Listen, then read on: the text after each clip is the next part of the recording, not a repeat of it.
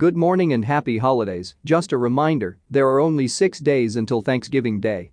And now, this is your severe weather outlook for Friday, November 22, 2019, brought to you by Extreme Weather.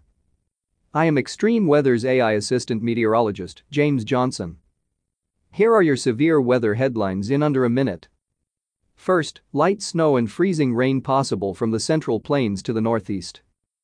Second, locally heavy rain to move across the Tennessee Valley and mid-Atlantic through the weekend.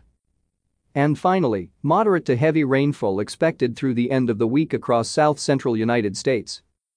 Heavy snow and hazardous travel conditions will persist over portions of the central and southern Rockies into Friday before diminishing.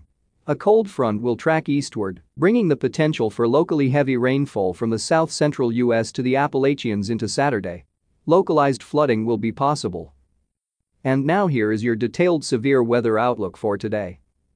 The main weather system to impact the contiguous United States through Sunday morning will be a cold front and developing wave of low pressure across the eastern U.S. For today, light rain will traverse across the northeast and mid-Atlantic, with light snow found across Maine in the interior northeast. Light snow will also be found further west across the central plains, underneath an upper-level low. Meanwhile, light to moderate rain will impact the lower Mississippi Valley as a low-pressure system begins to strengthen along the cold front.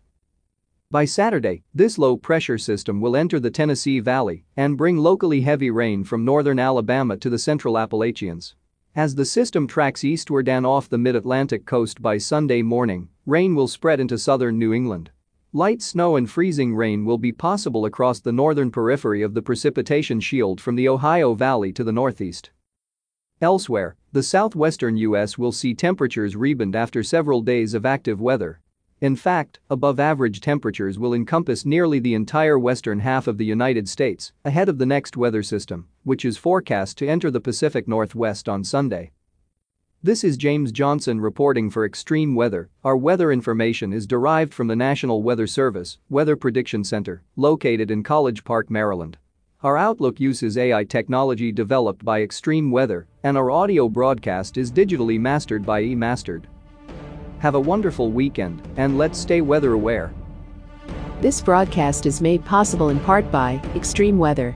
Funding for this broadcast is provided in part by our viewers and their donations.